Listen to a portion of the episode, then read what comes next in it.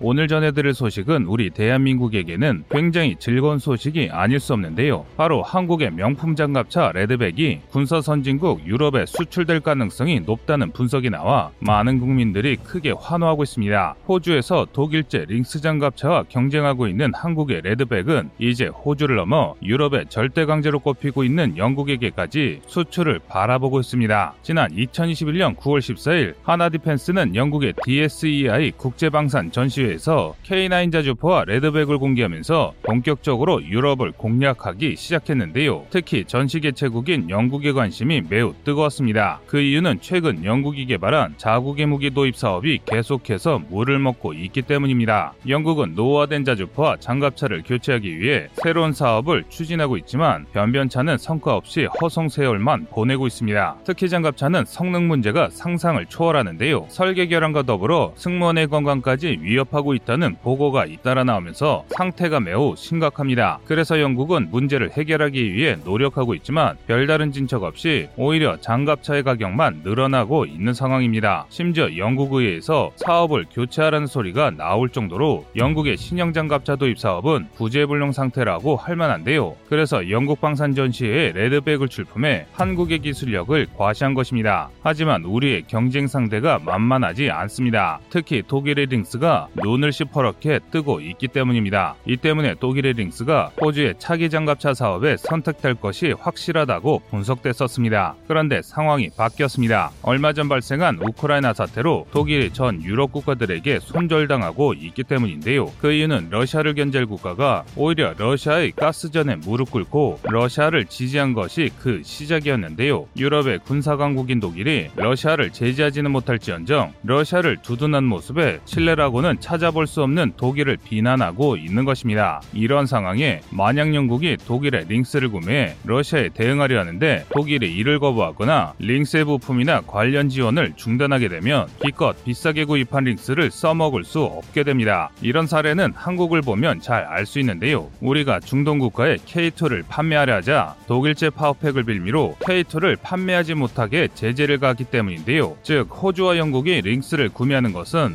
앞선급한 위험 위험 요소를 떠안아야 한다는 것입니다. 사실 이런 불확실성은 군사무기에서는 굉장히 치명적인 문제입니다. 뿐만 아니라 예전의 명성과 달리 독일의 방산기술은 그 기세가 많이 침체되는데요. 냉전 종식 이후 오랜 평화기간으로 인해 방산기술의 노하우를 많이 잃어버렸습니다. 반면 우리나라는 중국, 일본, 북한이라는 전세계 깡패랑 깡패는 모두 모여있어 주변국의 위협에 상시 노출된 상황에서 자주국방 실현을 위해 방산기술을 계속해서 쫓겼습니다. 그 결과 이제 대한민국은 유럽과도 나란히 할 수 있을 정도의 독자 기술력을 발전시켰습니다. 그렇다면 유럽에서 대한민국의 방산무기는 과연 어떤 위치일까요? 그래서 준비했습니다. 오늘은 한국의 명품 무기들이 영국에 수출될 가능성에 대해 알아보겠습니다.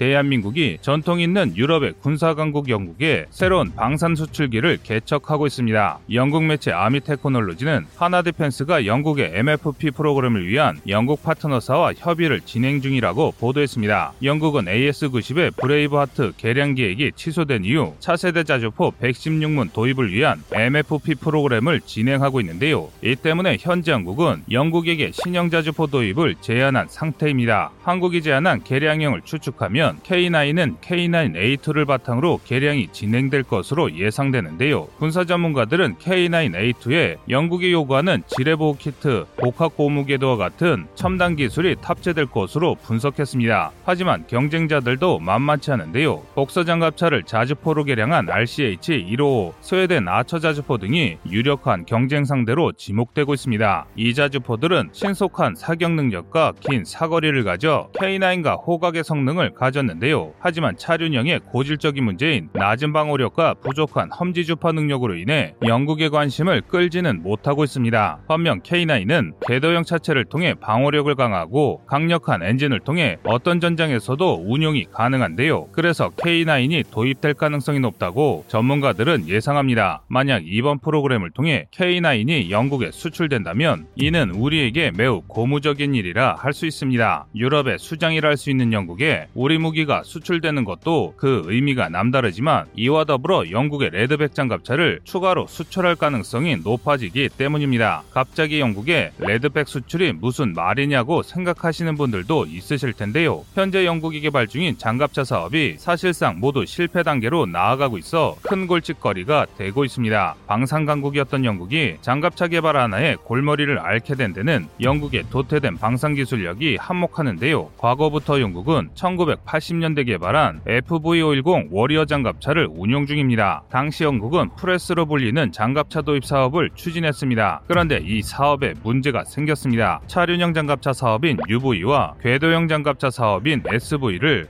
프레스에서 동시에 진행한 것이죠. 이 중 에스브이 사업의 일환으로 도입한 궤도 장갑차가 그 유명한 에이잭스 장갑차입니다. 에이잭스는 천구백구십 년도부터 스페인과 오스트리아가 사용했던 에이에스코드 장갑차의 설계를 바탕으로 제작됐습니다. 에이잭스는 사십 밀리미터 씨테이포를 탑재해 우수한 화력을 자랑합니다. 이에 만족한 영국 정부는 이천십사 년부터 오조 육천억 원을 투자해 에이잭스 장갑차 오백팔십구 대를 구입했습니다. 여기까지만 보면 굉장히 낙관적인 상황이었는데요. 하지만 성능 테스트 단계에서 심각한 문제가 발생했습니다. 바로 에이잭스에서 생각하지도 못한 문제점이 드러났기 때문인데요. 장갑차에 설치된 안테나에서 방사능이 누출되던가 설계 미스로 인해 수송기에 탑재 못하는 문제점이 발견돼 영국 내에서도 많은 논란이 일어났습니다. 그 중에서도 가장 심각한 건 장갑차의 진동 문제였습니다. 장갑차의 진동이 심해 주포가 장전되지 않았고 심지어 탑승 인원이 정상적인 임무를 수행하지 못할 지경에 이르렀습니다. 에이잭스 장갑차 성능 테스트 과정에서 무려 삼백여 명의 병력이 청력 손상, 관절 부상, 멀미 등 심각한 부상을 입기 시작했고 영국은 그제서야 사태의 심각성을 깨달았습니다. 영국 국방부는 즉시 에이잭스 시험을 중단하고 제작사인 제네럴 다이나믹스에 성능 개선을 요구했습니다. 그 뒤로 제네럴 다이나믹스는 성능 개선이 완료됐다고 보도했지만 이런 보고와 달리 에이잭스 장갑차는 전혀 개선되지 않았고 비비씨와 같은 언론 매체에서 에이잭스의 문제점을 다루기 시작했습니다. 이런 비난의 물결은 정치권에서도 거세게 일어났는데요. 영국 노동당은 에이잭스로 인해 군인들의 죽음이 우려되고 누군가는 이 일에 책임을 져야 한다며 강하게 군을 비판할 정도였습니다. 그 결과 이천십칠 년부터 도입을 시작해야 하는 에이잭스는 현재까지 오백팔십구 대 중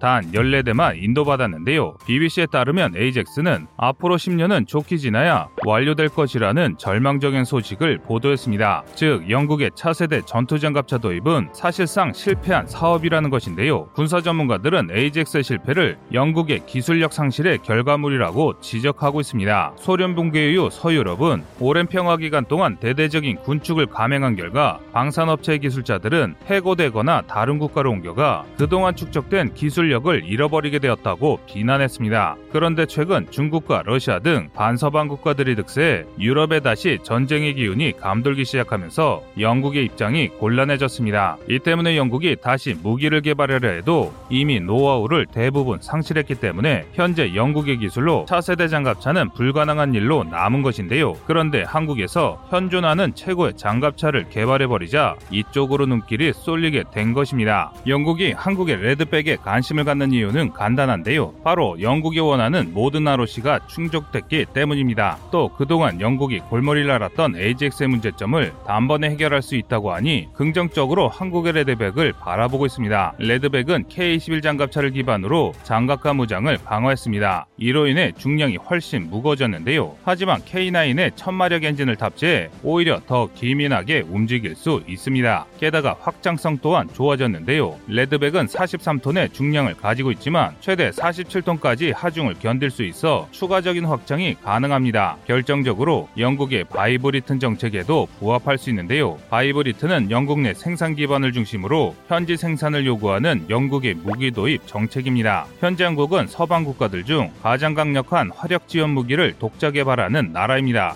이 때문에 당장이라도 호주의 케이 나인 자주포 공장을 건설할 수 있고 현지 생산을 추진할 수 있는 만큼 영국이 원한다면 언제든지 영국의 레드백 공장을 세워 장갑차를 공급할 수 있습니다. 또 레드백 엔진도 영국과 대응성이 좋은데요. 하나 디펜스가 차기 케이 나인 자주포인 에스티엑스 엔진을 영국의 리카르도사와 협력해서 개발하고 있기 때문입니다. 즉 지금 영국에서 사용하는 엔진과 동일한 엔진을 레드백에 장착할 것이기 때문에 영국 입장에서도 크게 이득이라는 것이죠. 이 말 뜻은 이는 한국의 레드백이라는 선택지는 현재 영국의 아무런 상황을 순식간에 해결해줄 해결사가 된 것인데요. 하지만 일각에서는 영국이 레드백에게 관심을 주지 않을 것이라는 회의적인 의견이 나오고 있습니다. 아직 한국의 무기체계는 유럽산 무기를 꺾기에는 시기상조라는 것인데요. 특히 영국이 유브이 사업에서 진행하고 있는 복서장갑차를 추가로 확충하는 방안을 제시하면 한국 무기가 영국에 진출하는 것은 사실상 불가능하다고 주장합니다. 하지만 이는 실현 가능성이 낮은 이야기입니다. 그 근거로 복서는 차륜형 장갑차이기 때문인데요. 차륜형 장갑차는 궤도형 장갑차에 비해 방어력이 굉장히 취약하고 야지 기동성이 떨어집니다. 특히 최근 벌어진 우크라이나 전쟁 사태와 같은 대규모 전면전이 일어난다면 차륜형 장갑차는 전혀 힘을 발휘할 수 없게 됩니다. 야지 기동성이 떨어지기 때문에 전차의 기동 속도에 발맞추기 어렵고 적포탄 한 발이면 장갑차가 파괴될 위험성이 높습니다. 이미 차륜형 장갑차가 있는 상태에서 또다시 단점이 있는 차륜형을 구입할 리가 없다는 것입니다. 이 때문에 영국은 장비를 용도에 맞는 상황에 투입하기 위해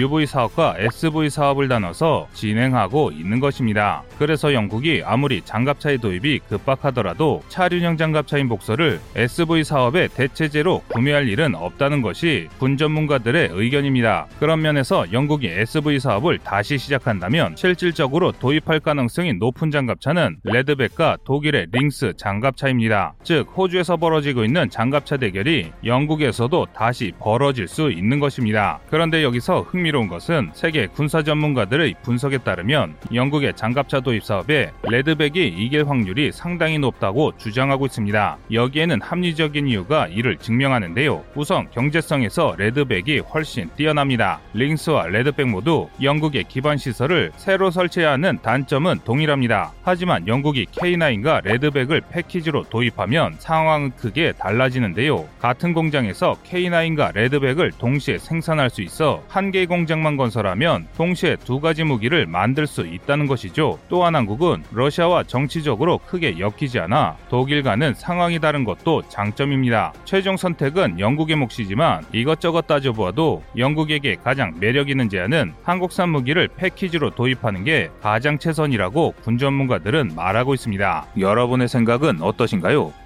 안녕하세요, 꺼리튜브입니다. 여러분의 가분한 성원에 힘입어 군사무기에 관심 없는 분들도 쉽게 이해하실 수 있는 대한민국의 육해공 군사무기의 숨은 비하 이야기를 책으로 엮었습니다. 하루 종일 검색해도 절대 찾을 수 없었던 비밀스러운 내용을 이제 책으로 만나보세요.